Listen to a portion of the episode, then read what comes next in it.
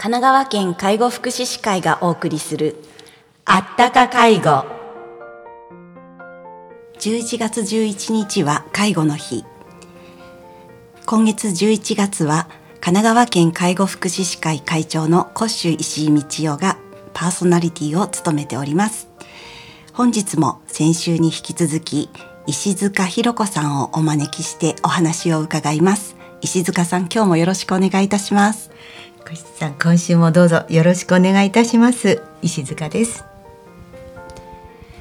さて先週もいろいろお話を聞かせていただいたんですが石塚さんのお話って声とかそのスピードとかとてもいいなって思うんですけれどそのあたりのことをお聞かせ願いますか？お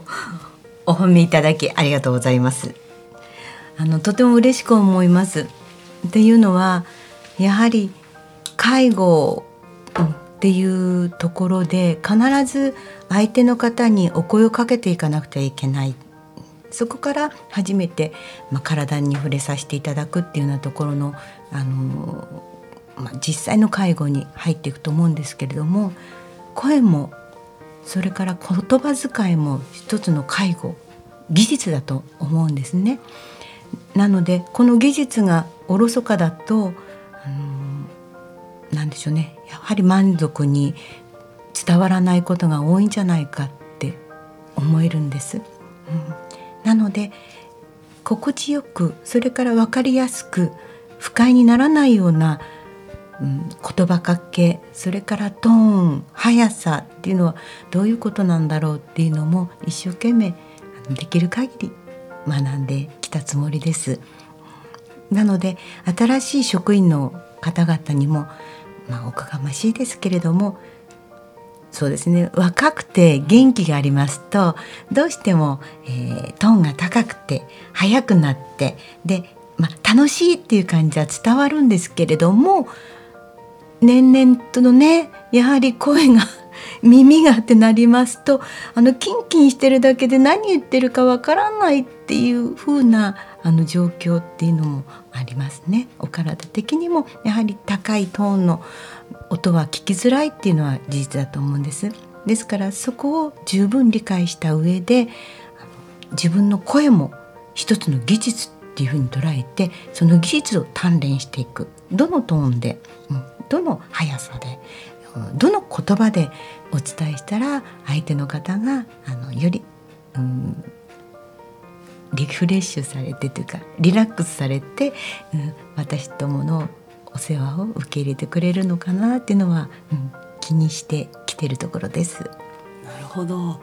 えそもそもそこら辺、えー、こう言葉も話し方も介護の一部っていうふうに思われた何かきっかけはありましたか？そうですね今ポンとは浮かんでは来ないんですけれどもうんやはり自分が自分自身がそんな風な言い方されなくてもいいのにって思うことありますよね。で本を読んでたりしたらあのそうですね言葉を丁寧にっていうようなところで今でも思ってるのは花嫁さんの衣装着付けをされてる先生が花嫁さんのお串がかんざしがですね床に落ちてしまった。でその時にもう大変申し訳ないことをしてしまったんだけれどもそのお祝いの席に落ちてしまったっていう言葉は使ってはいけない。そこであのご自身の中で一生懸命考えて「あおめでとうございます今鶴が飛び立ちましたね」と言ってそのかんざしを差し替えたっていうふうなところのフレーズがとても残ってましてやはり人様にお話しする時に同じ場面でも言葉一つで相手の気持ちが変わってしまうそこはあの福祉でどなたかのお役に立ちたいって思うところには大事なのかなって思ったところですね。ありがとうございます。えー、静香さんは長いこと介護福祉高齢者のえー介護をするというお仕事をされてきなさってきましたけれども、えー静香さんは私お会いするたびにいつもチャーミングでお元気な方だなって思っているんですけど。ラジオですからね。ありがとうございます。いやいや本当にチャーミングなんですけれど石塚さんの元気のもとって何か秘訣はあるんですか？うん、ありがとうございます。え、あのそう言われて、さあなんだろうってちょっとは思ったんですが、やはりこれだなって思うのことは、やっぱり人と出会えることです。うん、人と出会えること、そしてあの何よりもこうしてね、講師さんとまた出会えたっていうことがまた私のエネルギーになっていくんですけれども、あの開口という巡り合いっていう言葉を私はとても好きで恩師から教えられた言葉なんですけれども巡り合う。で石井さんとの出会いも本当に巡り合いだなって感じてるんですけれどもね。あの自分が一生懸命ししていたい。そして研修とかでお会いする講師さんとお会いした素敵な方だなって思える。そしてああのような方になれたらいいなって思う。そして一生懸命学ぶ、でこのなりわいのところに身を置いて1年2年3年じゃ足りませんね。10年20年ぐらいになっちゃうのかしら。なんだかんだしながら自分もこのなりわいに身を置いてきた。そうしたところで再び古酒さんと本当に巡り会えてでやはり素敵に、うん、仕事されてる。でそれを受けた時にあ私も私自身も頑張ってきたんだね。だからまた素敵な人に会えたんだね。自分頑張ってきたよね。だからまた頑張れって思えること、うん、そして人と出会えることがあ積み重なっていって私の元気になってるのかなってそういうふうに思ってます。うん、今回の本当にお話もとてもありがたく、うん、思っております。楽しいです。人との出会いっていうとあの私のことも思うずっと思っててくださってとっても嬉しいんです、えーまたあと毎日ね出会いといえば利用者さん入居者さんとの出会いもあると思うんですが、はい。そのあたりのお話も伺えますか？はい、ありがとうございます。老人ホームで20、うんまあ、最初の施設で20年ずっとおりましてその中で出会いとそれから別れという場面を学ばせていただきながら本当にいろんなことを思い出させてくれる方々がいらしてあの一度仕事を辞めた時に退職しなくてはいけない時に今までの方々の思いを私とにかく書き出してみたんですね。で今回それをもうこう引き出してきてみたんですけどももうどなたもどなたも思い出深く今の仕事をさせてくださる方々に出会えてきたなって思うんですがちょっと寂しいお話になってしまいますけれどもやはりお別れの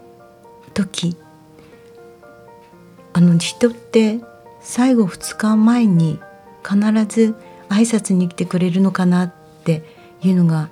とても感じてることなんです。でそういうふうな思いで何人何百人の方とお会いしてきてやはり2日前に何かお知らせしてくれるっていうような思いがありましてね。あのでもその時には気づかないかもしれないけれどもでも振り返ってでもあ2日前のあの日に挨拶に来てくださったよねって思える。そしてまたじゃあまた2日前にこう知らせをしてくれるようなそこまであの元気でいられるような生活ができるように、うん日々関わらせていただくのが私たちの仕事かなって思うんです。穏やかにそのお知らせを受けることができるようにそのためにはやはり自分自身が学んでいかないと、うん悲しい事故でなくならないようにそのためにはやっぱり自分の介護技術を高めていかねば安心に安全に生活していただけないなっていうそんなところですね。学ばせていただいてもう何百人の方々に、うん、忘れがたい方々いらいたっていうのが私の、うん、思いですね。石塚さん本日も貴重なお話ありがとうございました。こちらこそ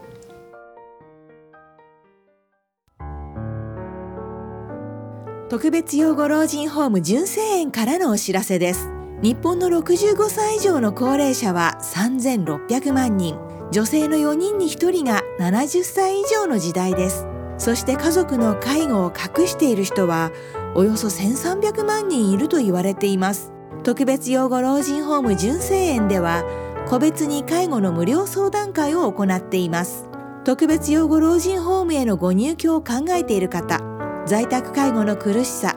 誰にも言えない悩みを抱えている方在宅介護で仕事とプライベートの両立に悩んでいる方純正園ではどのような相談でもお受けいたします。介護の専門家があなたの気持ちに寄り添いながら介護が必要なご家族と暮らす生活設計を一緒に考えます。もちろんプライバシー対策は万全です。市民を介護で困らせない。純正園相談室までお気軽にご連絡ください。電話は0465-346001メールは info アットマーク純正園 .jp です。